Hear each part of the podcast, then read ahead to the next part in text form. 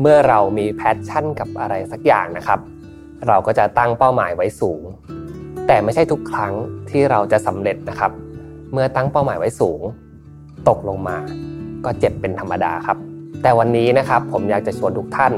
มาพูดคุยกัน นั่งลงคิดพิจารณาร่วมกัน ว่าเราจะสามารถผ่านเรื่องราวร้ายๆอย่างนี้ไปได้อย่างไร มีวิธีคิดใดบ้างที่จะช่วยให้ชีวิตนะครับ กลับมามีชีวิตชีวามากขึ้น สำหรับ EP นี้ผมขอมอบเป็นของขวัญส่งท้ายปีให้กับทุกท่านนะครับ ที่ตั้งเป้าหมายไว้ในปี 2021 แต่ไปไม่ถึงเป้าหมาย รู้สึกท้อแท้ และอยากล้มเลิกใจเย็นๆก่อน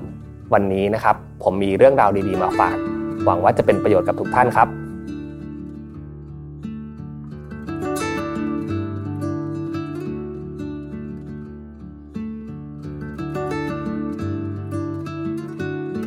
สวัสดีครับ พบกับรายการ Remaster อยู่กับผมอ่ำสุภกรอีกเช่นเคย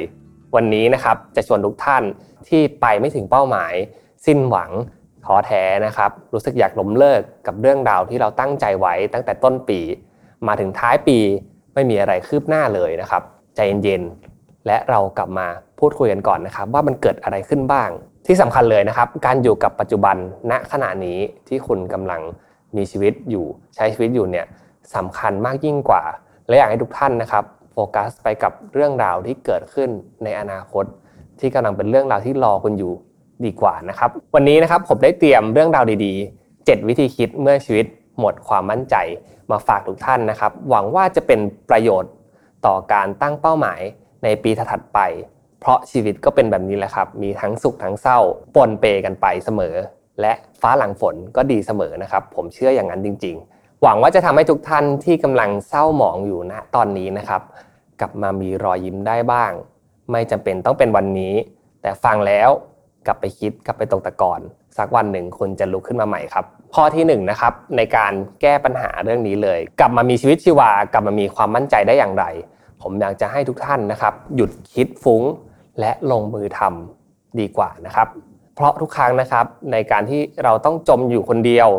อยู่กับตัวเองเป็นระยะเวลานานเนี่ยก็จะเป็นธรรมดาครับ ที่เราจะมาคิดถึงเรื่องราวที่มันผ่านมาในอดีต เรื่องราวที่มันทำให้เรานะครับ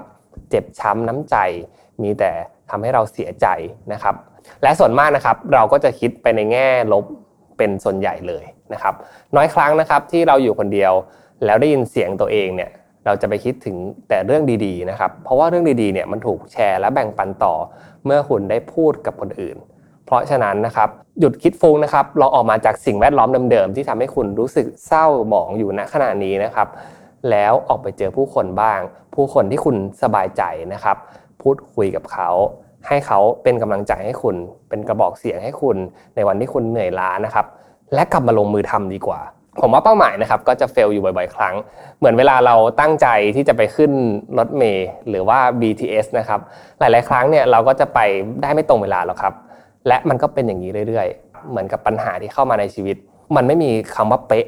ไม่มีคำว่า perfect อย่างแน่นอนนะครับเพราะว่าถ้าเกิดบันไดที่มันกลายเป็นความว่า perfect แล้วเนี่ยคุณจะรู้สึกไม่มีชีวิตชีวาเลย นั่นคือชีวิตของ AI ชีวิตของโรบอทนะครับแต่มนุษย์มีความซับซ้อนมากกว่านั้น เพราะฉะนั้นนะครับเรากลับมาลงมือทำกลับมาตั้งใจที่จะตั้งเป้าหมายกันดีกว่า นี่ก็เป็นจุดเริ่มต้นแรกนะครับสำหรับข้อแรกที่อยากจะให้ทุกท่านนะครับ เริ่มเลิกคิดฟุ้งและตั้งเป้าหมายใหม่ไปพร้อม ๆ กันครับ ข้อที่2นะครับต่อเนื่องกันจากข้อแรกเลย สร้างความเมตตาให้กับตัวเองนะครับ หรือที่เรียกว่าself-compassion นั่นเองนะครับ self-compassion เนี่ยเป็นสิ่งสำคัญมากเลย ในวันที่คุณรู้สึกอ่อนแอนะครับ คุณต้องให้โอกาสตัวเอง ได้อ่อนแอบ้างนะครับ ถึงแม้ว่าคุณจะเป็นในระดับผู้บริหารเอง จะเป็นคนที่ดูแลลูกน้อง เยอะแยะมากมายนะครับ หรือเป็นหัวหน้าครอบครัว อย่างไรก็ดีครับ คุณก็ยังเป็นมนุษย์คนหนึ่งอยู่ดี ที่มีทั้งสุขทั้งเศร้า ผสมปนเปกันไปนะครับ และคุณก็สามารถที่จะร้องไห้ออกมาเหมือนเด็ก ๆ ก็ได้เช่นกันนะครับ ให้โอกาสตัวเองได้อ่อนแอบ่อยๆนะครับ ยิ่งในช่วงเวลาที่ยากลำบากแบบนี้เนี่ย คุณจำเป็นต้องใช้สิ่งนั้น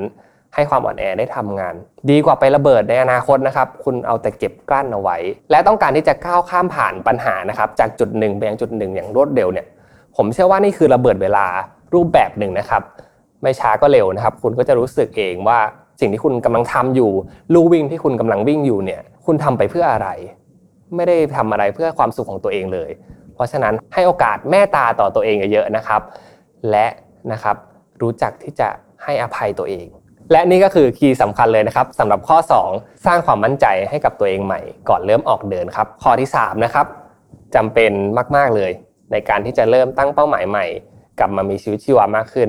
ลองหาตัวช่วยดูครับคุณไม่สามารถก้าวข้ามผ่านมันเพียงแค่ตัวคนเดียวได้อย่างแน่นอนนะครับ ตัวช่วยที่ผมว่านี้ก็คือ motivation ใหม่ ๆ ที่จะเกิดขึ้น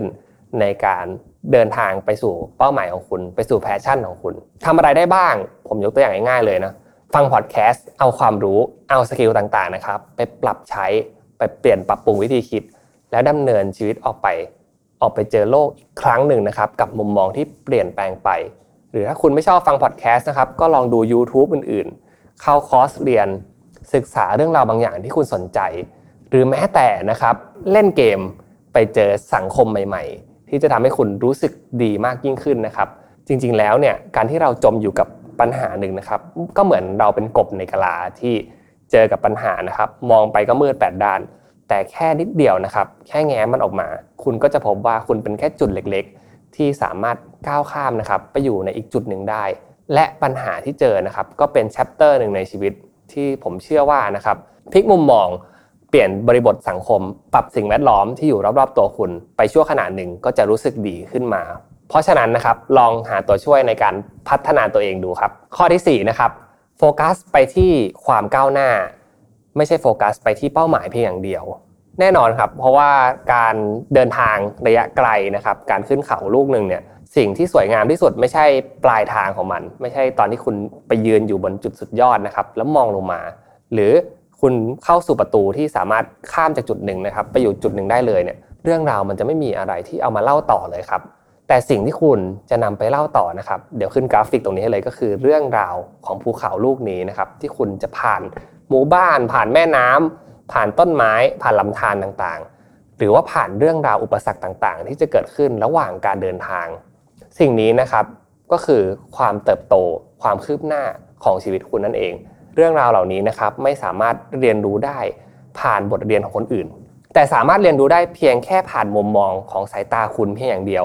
ผ่านประสบการณ์ของคุณแค่คนเดียว มันล้ำค่ามากๆนะครับ เราคงไม่อยากจะพลาดแม้แต่ช่วงเวลาเดียวในการเดินทางไปสู่เป้าหมายใช่ไหมครับ เพราะฉะนั้นเนี่ยก็อย่าคิดว่าเป้าหมายพอไปถึงจุดสุดท้ายแล้วเนี่ยจะเป็นสิ่งที่สวยงามมากที่สุด คุณอาจจะรู้สึกดีใจด้วยซ้ำนะครับที่คุณได้เดินในทางที่ยากลำบากกว่าคนอื่น เพราะเมื่อไปถึงแล้วคุณมีสตอรี่มีเรื่องเล่า และอยากจะส่งต่อเรื่องเล่านี้ เป็นแรงบันดาลใจให้กับคนอื่น คนเราทุกคนเกิดมามีความหมายในตัวอยู่แล้วครับ บางคนนะครับ เกิดมาเพื่อเป็นกระบอกเสียงให้กับผู้คน บางคนเกิดมาเพื่อให้ความสุขแก่ผู้คน ผมเชื่อว่าในการเดินทางครั้งนี้นะครับ คุณก็จะได้พบเจอว่าจริง ๆ แล้ว value สิ่งที่คุณทำเนี่ยคุณเกิดมาเพื่อสิ่งใด ข้อที่5นะครับโฟกัสในสิ่งที่คุณมี ไม่ใช่สิ่งที่คุณไม่มีณตอนนี้ที่เราพูดคุยกันอยู่เนี่ยมันคือสถานการณ์ที่คุณกำลังล้มอยู่ใช่ไหมครับ เพราะฉะนั้นเรามาโฟกัสกันดีกว่าครับว่าเมื่อคุณล้มไปแล้วเนี่ย คุณมีอะไรเหลืออยู่บ้าง คุณยังสามารถหยิบจับอะไร ในเรืออันผุพังลำนี้มาใช้งานต่อได้บ้างนะครับ อย่าเพิ่งไปคิดถึงเป้าหมายที่คุณตั้งเป้าไว้จะเรดฟันจะ IPO หรือว่าจะทำอะไรสักอย่างเลยนะครับโฟกัสที่เรือผุพังของคุณก่อน ว่าคุณเหลืออะไรอยู่บ้าง แล้วเรามาประกอบร่างมันใหม่ เป้าหมายต่างๆนะครับ มันรออยู่ซึ่งสักวันหนึ่งมันไปถึงอย่างแน่นอนผมเชื่ออย่างนั้นนะครับ แต่ก่อนหน้าที่จะไปถึงสิ่งนั้นนะครับ เรามาทำตรงนี้ให้ดีที่สุดก่อนละกัน นี่ก็จะเป็นวิธีคิดนะครับ ที่ช่วยให้คุณมีความมั่นใจในการเดินหน้ามากยิ่งขึ้น ถ้าเกิดว่าขาดเหลืออะไร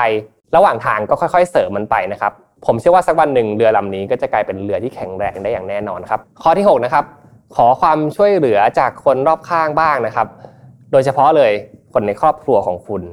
เพื่อนที่คุณสนิทมากๆนะครับ หรือว่าคนที่คุณสบายใจที่จะพูดคุยด้วย คนรักนะครับ คนรอบตัวของคุณ ขอความช่วยเหลือเขาเยอะๆในช่วงเวลาที่ยากลำบากเช่นนี้นะครับ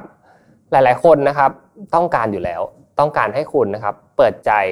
แล้วก็กลับไปพูดคุยกับเขา คงไม่มีใครอยากให้คนที่เรารักนะครับ นั่งอมทุกข์ตลอดเวลาทั้งวัน โดยที่ไม่ได้มาพูดคุยกันนะครับ ปล่อยให้ความทุกข์นั้นเก็บอยู่กับตัวเอง หลาย ๆ คนนะครับ ชอบที่จะทำหน้าที่เป็นคนปลอบใจเป็นอย่างมาก เพราะเมื่อเห็นคนที่เราแคร์เนี่ยเศร้าอยู่นะครับ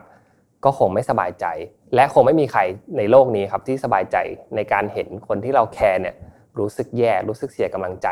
เพราะฉะนั้นผมว่าเราอยู่ในสังคมเราอาจจะต้องแบ่งปันเรื่องราวเหล่านี้นะครับ มาแชร์เรื่องราวที่ทำให้คุณรู้สึกแย่ไปพร้อม ๆ กับเขานะครับ วันหนึ่งถ้าเกิดคุณสำเร็จเนี่ยคุณจะได้เล่าต่อได้นะครับว่าวันที่คุณล้ม ใครที่อยู่กับคุณจริง ๆ ครับ ข้อที่7นะครับข้อนี้เผื่อว่าทุกคนที่กำลังตั้งเป้าหมายไม่ว่าจะเล็กหรือใหญ่นะครับ อาจจะรู้สึกอยู่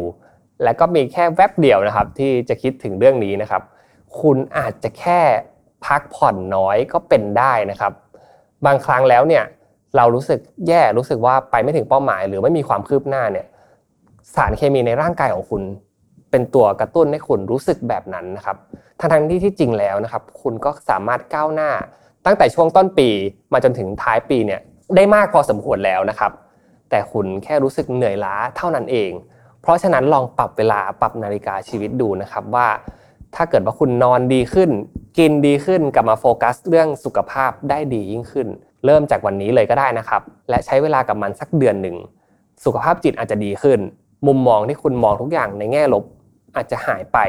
และคุณอาจจะกลับมามีความสุขได้มากยิ่งขึ้น เพราะการนอนการพักผ่อนสำคัญเป็นอย่างมากนะครับ เรื่องนี้ก็อยากจะฝากไว้เป็นข้อคิดสุดท้ายครับ และนี่คือทั้งหมด 7 วิธีนะครับ ในวันที่คุณกำลังหมดกำลังใจรู้สึกท้อแท้ หวังว่าจะเป็นของขวัญที่สำคัญในช่วงสิ้นปี เพื่อที่จะทำให้เรานะครับไปตั้งเป้าหมายใหม่ ในปีถัดไป ชีวิตก็เป็นแบบนี้แหละครับ เราก็จะมาเริ่มกันใหม่ด้วยกัน คนที่มีความฝันนะครับ คือคนที่มีชีวิตชีวามากที่สุดครับ สำหรับวันนี้นะครับผมต้องขอขอบคุณ SCB ผู้สนับสนุนใจดีของเราที่อยู่กับเรามาอย่างยาวนานนะครับ และขอขอบคุณผู้ฟังทุกท่านนะครับ ที่เข้ามากดไลค์กดแชร์ คอมเมนต์กันเข้าไปตอบทุกอันเลยนะครับ แล้วก็ดีใจเป็นอย่างมากเลย ยังไงพบกับผมได้ทุกวันจันทร์2ทุ่มนะครับสำหรับ EP หน้าจะพูดถึงเรื่องอะไร รอติดตามกันได้เลยครับสำหรับวันนี้ สวัสดีครับ